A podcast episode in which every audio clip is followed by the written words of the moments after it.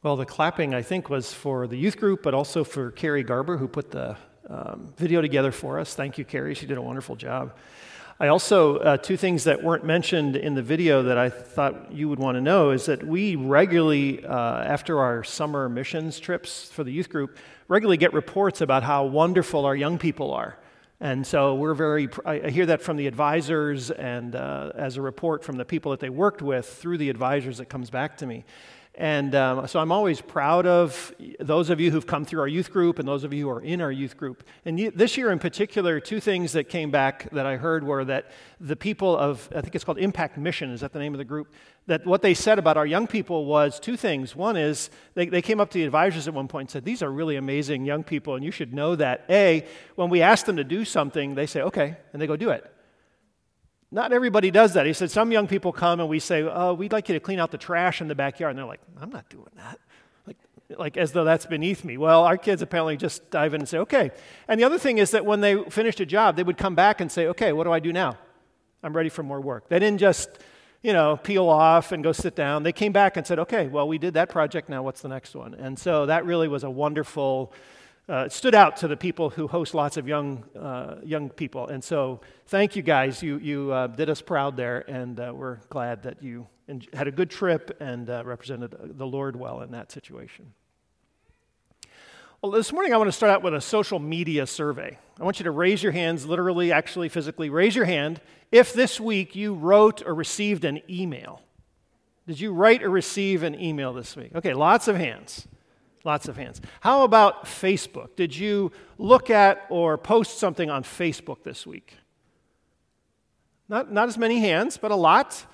The one survey I looked at said that as many as three quarters, two thirds to three quarters of, of us are likely have accounts on Facebook. Doesn't mean we use it every week. How about um, YouTube? Uh, watch some, probably watch something, not many of you probably posting. How about on YouTube? You watch something on YouTube this week? Okay, the numbers are falling a little bit. Um, what about Instagram? Did you post something or look at something on Instagram? Yeah, we're going down the ladder here a little bit. I think Instagram is more heavily used by younger people. Probably if you're under 40, maybe under 30, you're more likely to be on Instagram. Finally, what about Twitter? Did you post something or read something on Twitter this week? Yeah, just a few hands left. So, yeah, there, there, are some things that show up there. That's heavily used by people in journalism, and like public figures who want to get their words out. But these are the, so, the major social media platforms, the ones that many of us are interacting with in some way throughout the week.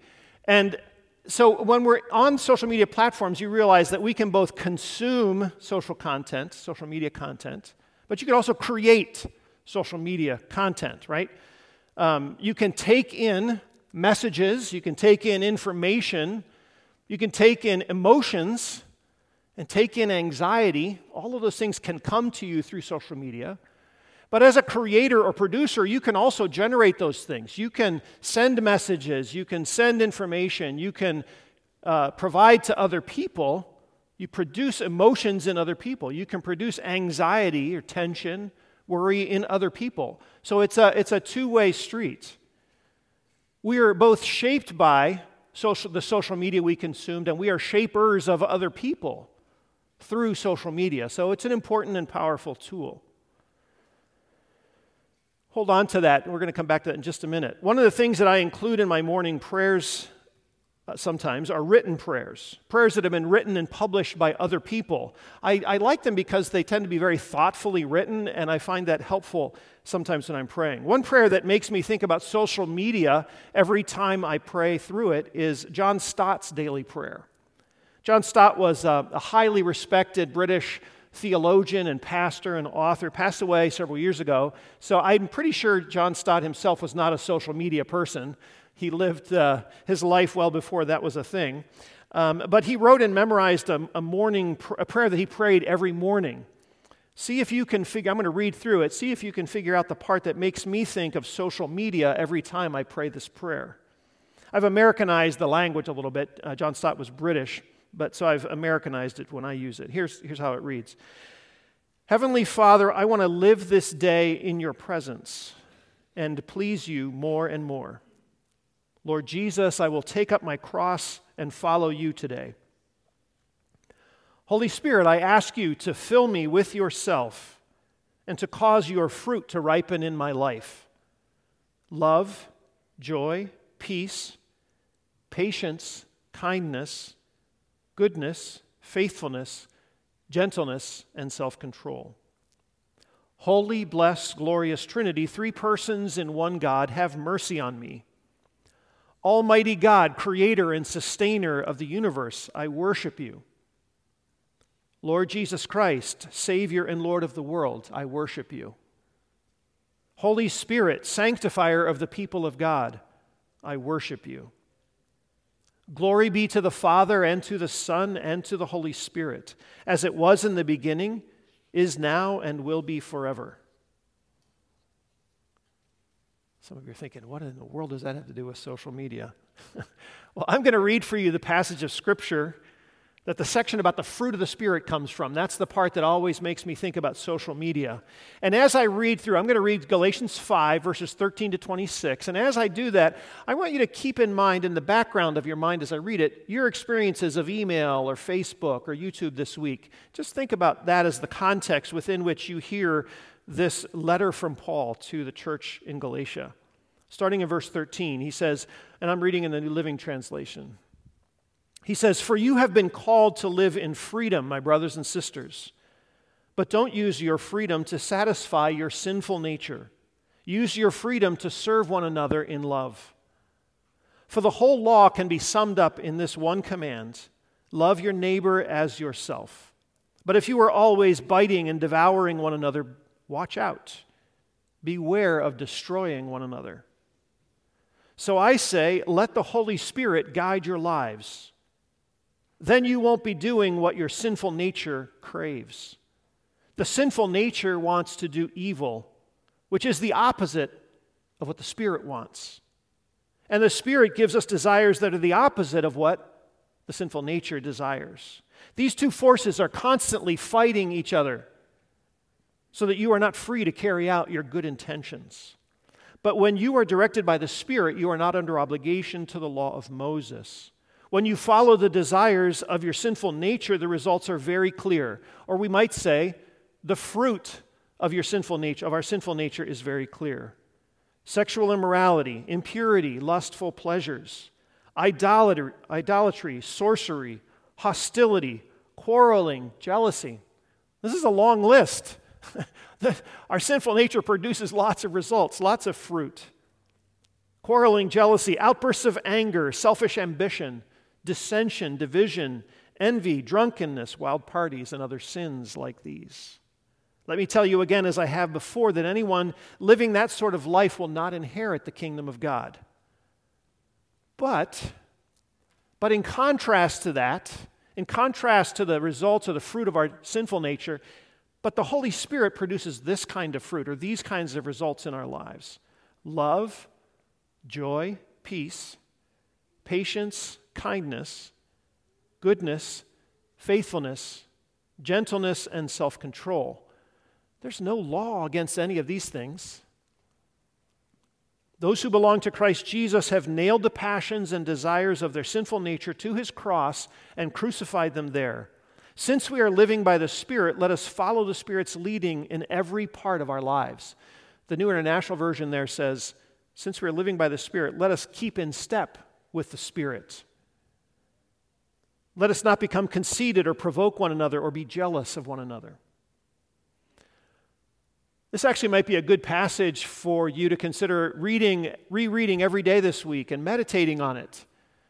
We are some I think many of us are familiar with those verses that talk about the fruit of the spirit or that list them. But we're not that familiar with the context because often it's taken out of its context. It might be helpful to just read this whole passage to keep that in, in its context and to ask, what might the Holy Spirit want to say to me from this passage this week? Here's my paraphrasing of what I think Paul is saying here in this passage. He says, We've been freed from our sin by the sacrificial death of Jesus. We have been freed from our sin by his sacrifice. We sang about that this morning. We've been freed by the grace of God from trying to earn our right standing with God by keeping the law, or we might say by trying to do the right thing. We, by the grace of God, we don't have to earn our salvation by being good people on our own strength. This is the freedom to enjoy God and the freedom to live the lives that He intended for us to live, the lives that please Him. So, this is a little different than the word freedom that we think about as Americans, what we think about, about political freedoms or political rights. Paul thought about those kind of things as a Roman citizen. He had certain rights as a Roman citizen. And so we think about freedom in a particular way. But here Paul's talking about these kind of freedoms freedoms from the entanglements of sin, freedom from the burden of sin, freedom from having to earn our salvation. And we're free to something as well. We're not just free from something, we're free to serve. We're free to serve the Lord Jesus, free to enjoy God, part of our mission statement, because of what God has done in our lives. So the freedom here is not the freedom just to do our own thing, it's not freedom from responsibilities to God or to other people. It's a freedom from sin, but a freedom to God and a freedom to serve, to enjoy God, to be in relationship with Him. Paul talks in various places about how we used to be slaves to sin, and now he says you're slaves to Christ. So that it's not that we don't have responsibilities in our freedom, that our freedom is without, means that we're without responsibilities. We're responsible to God to use our freedom appropriately and to, um, to, to live our lives and surrender to Him and use our freedom to please Him. So Paul goes on to say, Live the life the Holy Spirit leads you to live, and let the Holy Spirit ripen His fruit in your life. Don't wander back into this, the life of sin and degradation that you lived in before your sins were forgiven. Don't put that weight back on your shoulders. So, the things listed, that long list in verses 19, 20, and 21, those are the things that we, we turned away from when we surrendered our lives to Christ and we repented of our sin and we turned away from them. And then he says, if the person and the power of the Holy Spirit is at work within us, we and the people around us will notice look at that. There's more and more love coming up in that person's life. There's more and more joy in that person's life. There's more peace than there used to be. There's more kindness. That person is kinder. Maybe not kinder than you are, but kinder than they used to be. We all ripen at different speeds and have a different starting point. But there's more goodness that's coming to maturity in our lives. There's more faithfulness. We're more gentle and more self controlled than we used to be because of the work of the Holy Spirit within us. So, what does that have to do with being consumers and creators of social media? What does it look like to demonstrate the fruit of the Spirit as consumers and creators of social media? Consumers first. I think it means a couple of things. One, I think it means that we pay attention to our own levels of fear our own levels of anxiety, our own levels of outrage. And when we sense those going up, we know it's time to back away from wherever it's coming from. If it's social media, if it's a person, whatever. But if it's social media, maybe it's time to back that down a little bit because we are the people of peace and kindness and faithfulness and gentleness. We're not the people of fear and anxiety and outrage. We're people of self control and truthfulness, because we know that the truth sets us free as well. Another thing it means paying attention to our own levels of fear, anxiety, or. Another thing it means paying attention to whether or not social media is creating any problems in our real world relationships with other with actual people. If your use of social media is causing you to be upset with somebody or look down on them or as we've been talking the last few weeks think you're better than that person, if it leads you to be disgusted with someone, probably a time to, to kind of back away from that, to connect with that person in person or by Zoom or phone or whatever's appropriate, and to talk to them. Just talk to them rather than exchanging back and forth. Remember that a third thing would be to remember that social media tend to be polarizing, especially email and Facebook, on politics and con- controversial issues. I fully expect this to get worse over the next three months because campaign strategists have learned that Facebook especially rewards more extreme messaging. And so you're more likely to see more and more extreme things that, that stir up outrage. They're designed to provoke you. But Facebook and email are just not the place to argue with other people. Talk to them in person. So if you're sharing or forwarding something because that post made you mad, or because it's the post that's going to set someone straight, if it's a gotcha post or an email, please don't send it or please don't forward that. the, the impulse to get somebody is not one of the fruits of the Spirit. Um, and this is not the right tool for that anyway. Another thing would be to not assume that everything you read or see is true. At least some of what we read in email and see on Facebook deliberately shades the truth. Some of it is even intentionally false. Intentionally false. So be suspicious of things that make public figures sound strangely disgusting. At least do some digging to find out if it's true. You're probably aware that uh, people are already using technology to misrepresent their opponents. In the last year or two, one video was made or was circulated that uh, where the audio track was slowed down to make the person uh, that was in the video sound like they were drunk when they weren't drunk at all. They just slowed the audio track down to make it sound like that, and that was posted as, hey, see what this person is really like.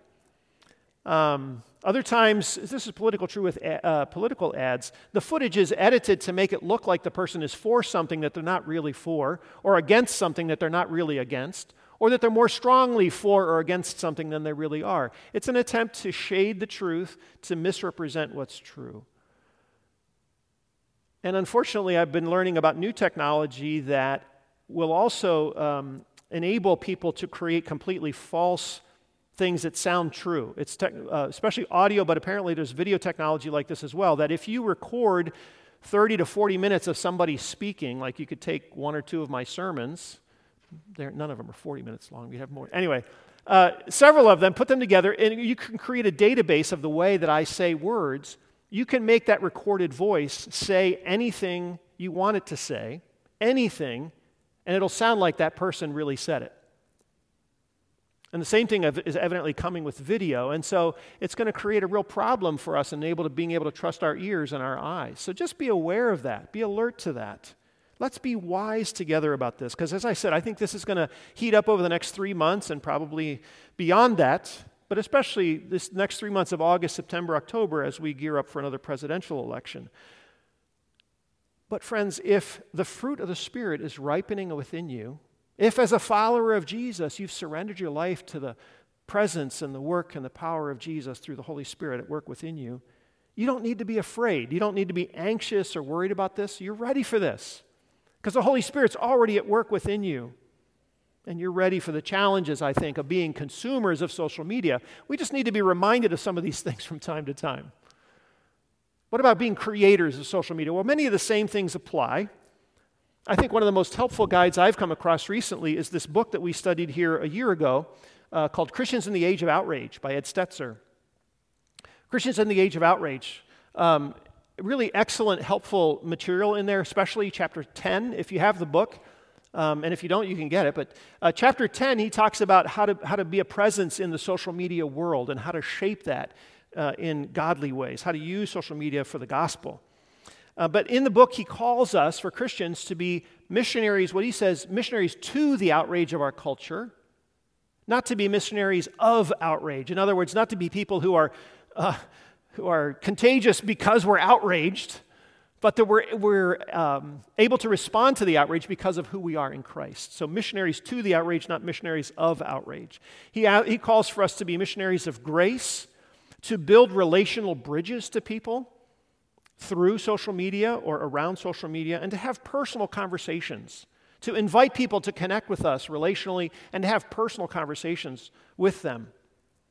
As I mentioned to you before, I think email and Facebook are simply not the places to have a thoughtful argument with anyone about anything.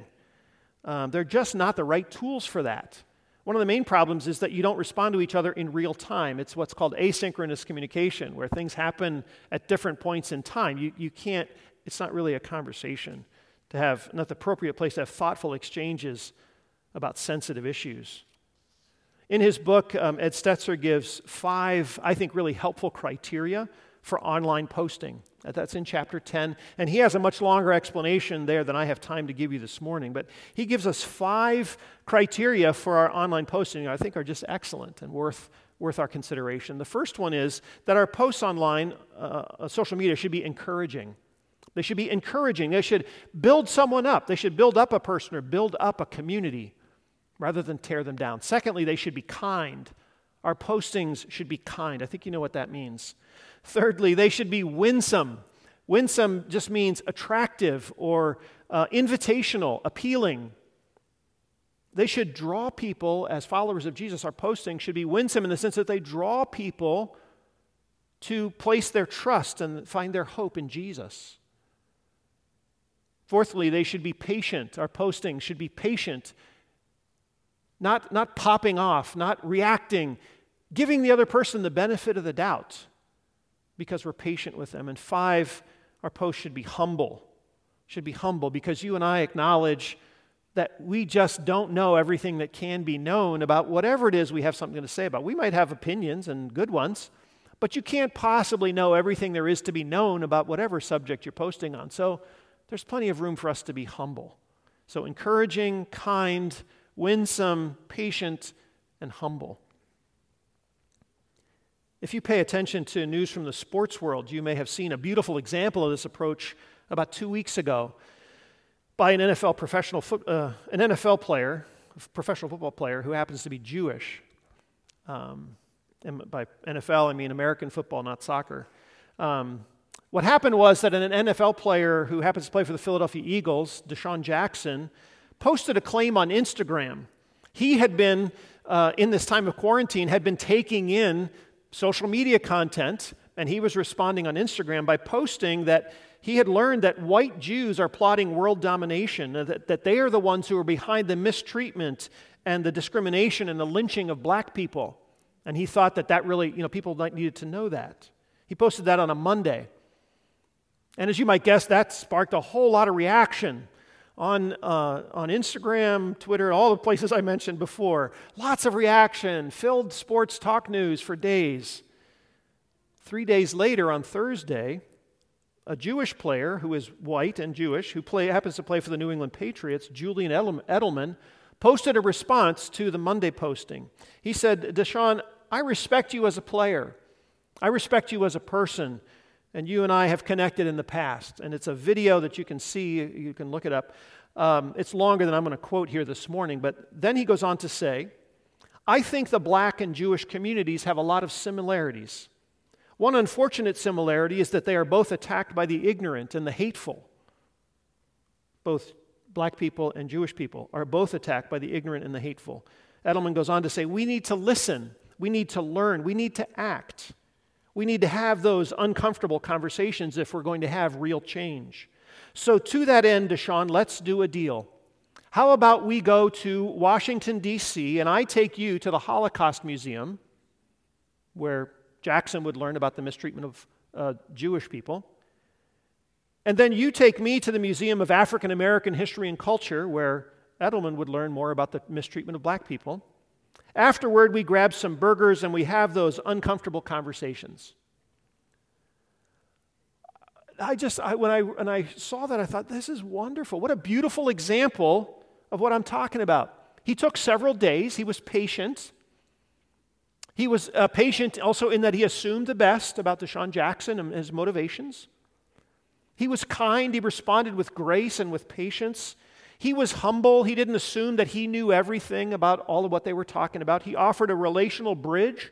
He invited personal conversation. He said, let's, let's learn from each other. Let's listen to each other. Let's have a, an uncomfortable, yeah, uncomfortable conversation. It was winsome, it was invitational. And you know, the other thought that I had, friends, is as far as I know, neither of these men are Christians. And I thought, well, if people who aren't Christians can do this.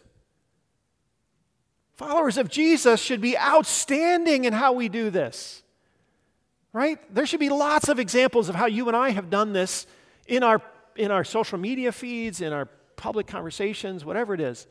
We should be all stars at this, being encouraging and kind and winsome, patient and humble. And I hope you're encouraged to pledge to uh, continue to grow in that direction by that example and that story. But as I said before, if the fruit of the Spirit is ripening within you, you're ready for this. You're ready for this in the months to come. You're ready for the challenges of being both a consumer and a creator of social media content. And I'm going to ask, I'm going to pray and ask the Holy Spirit to continue this work in us. And I hope you can join me in that prayer. You guys can come if you want to take your places as I pray.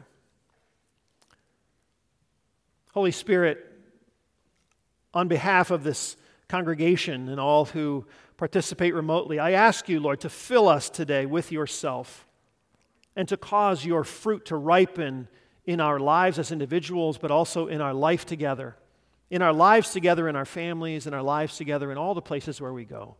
Holy Spirit, fill us up today. Ripen your fruit within us love and joy, peace and patience, kindness and goodness, faithfulness and gentleness, and self control. Lord, I ask you to equip us today to go out from this place as missionaries, as ambassadors of your kingdom, ambassadors to the fear and the anxiety and the outrage, the falsehoods of our time. Lord, in our use of social media, we want to be outstanding examples of people who are encouraging and kind people who are winsome and patient and humble in how we conduct ourselves. To each other, to our neighbors, and to everyone we impact online and everyone we impact in person this week. Holy Spirit, work in us and through us for your name's sake and for the praise of your glory and for the coming of your kingdom on this earth. We pray these things in Jesus' name. Amen.